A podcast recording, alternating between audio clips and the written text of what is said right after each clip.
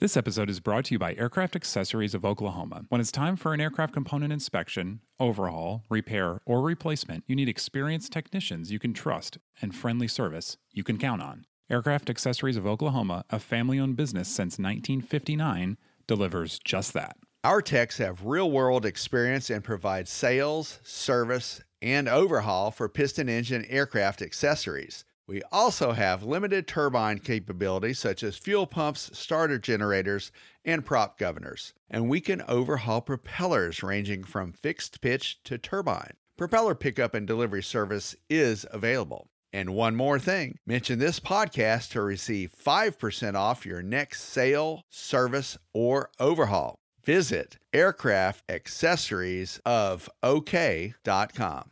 This episode is brought to you by Genesis Aerosystems, a Moog company and leading provider of autopilots for rotor and fixed wing aircraft. The Genesis S-TEC 3100 digital autopilot provides increased safety, decreased pilot workload, and is approved for over 200 makes and models. To learn more about the S-TEC 3100, visit genesis-aerosystems.com. That's genesis-aerosystems.com. AOPA presents Never Again True Pilot Stories from the World of General Aviation. In this special episode of the Never Again podcast from the archives of AOPA, an electrical failure in IMC requires instruments to be read by matchlight. Ride along with Stanley Segala in On Par at Shaw originally published in the February 1997 issue of AOPA Pilot magazine. Back in December 1970, two friends and I decided to leave chilly New England for Fort Lauderdale, Florida. We loaded up our Piper Cherokee 180 and left Great Barrington Airport in Massachusetts in the morning. After landing at Raleigh Durham International, our second stop of the day, I took the opportunity to go to the flight service station to personally check the weather for the remainder of the trip, which would continue into the evening. The briefer said that a front had just passed through and the rest of the trip should be in the clear with a bright moon above. With that good news, we decided to launch again. We were given clearance to 8,000 feet. By the time we got up there, it was really dark with heavy rain. I was beginning to think that the briefer may have been mistaken. That was confirmed minutes later when ATC vectored me to the west around some strong thunderstorms. But hope springs eternal, and I knew that the moon would pop out any second and the lights of the southeast would spread out before me. After about a third vector around the storms that weren't supposed to be there, I glanced down at my airspeed indicator and saw that it was indicating only 85 miles per hour. The tachometer read 2,500 RPM. Something was most definitely wrong. I asked Dave to hand me a flashlight so that I could check the wings for ice. I clicked the switch, and nothing happened. With the beginnings of a knot forming in my stomach, I asked Dave for the second flashlight. Not even a glimmer. There was enough light from the cockpit lights to illuminate the temperature probe, and sure enough, it was covered with ice. I called Columbia, South Carolina approach and was cleared down to 6,000 feet where I hoped that it would be warmer. Then the cockpit went black. I instinctively reached for the master switch and turned it off. What a fine predicament this was. Solid IFR, a heavy load of ice, and now no electrics. I was glad that one of my passengers smoked because I knew that he'd have matches. He lit one for me, and under the feeble light, I turned off every electric item.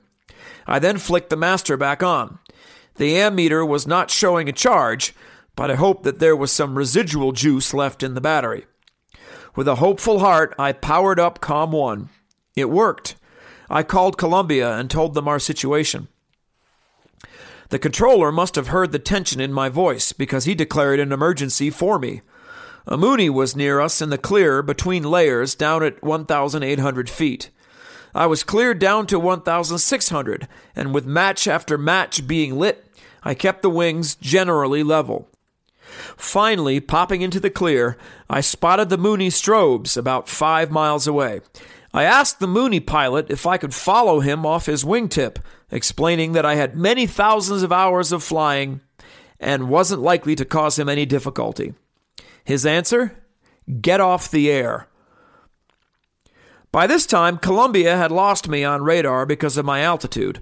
So not only did I not know where we were, the controller didn't either.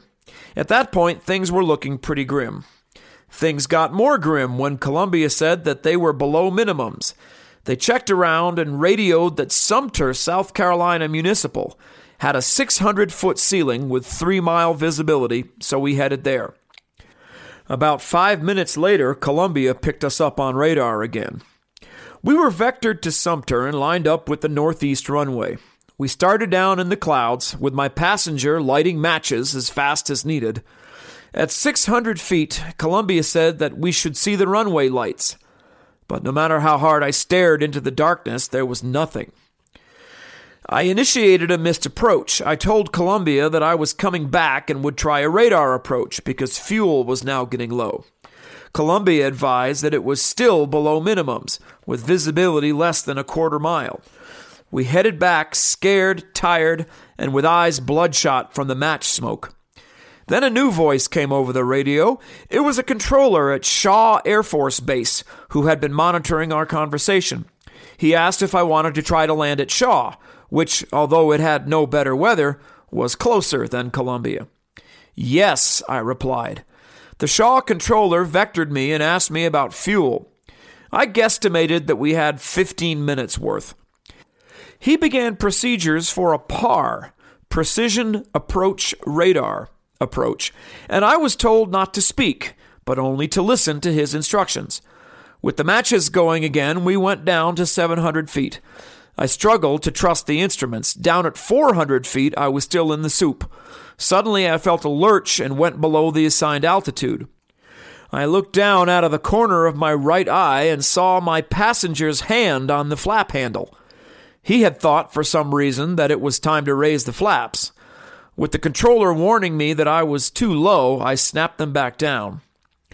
With things back on track, sort of, and our altitude down to about 200 feet, that most welcome sight swirled out of the mist high intensity runway lights leading to a 10,000 foot runway.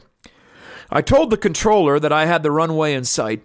As I landed, I noticed the rotating lights of at least a dozen fire and crash trucks lined up on either side of the runway. When we got out, there were two military policemen with M16s pointed towards us. A car pulled up and a colonel stepped out.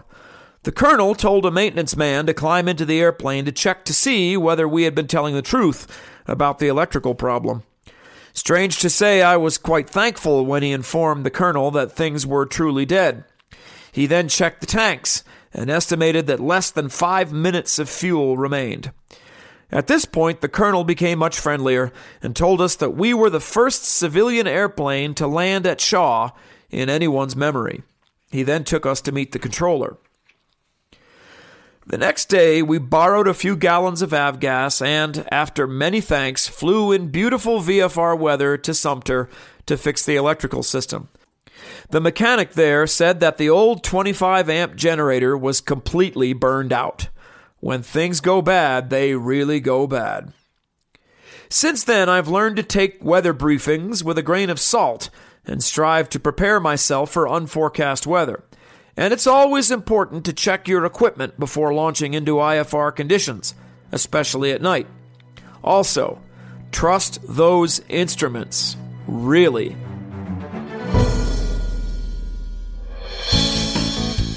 The Never Again podcast is brought to you by AOPA, the Aircraft Owners and Pilots Association. You can find more Never Again stories online at AOPA.org by typing Never Again into the search box. While you're there, check out FlyQ, AOPA's integrated flight planning software, as well as the many free online training and safety courses from the Air Safety Institute. Find all of this and more at AOPA.org. The Never Again podcast is produced by Royce Earl. Thanks for listening fly safely.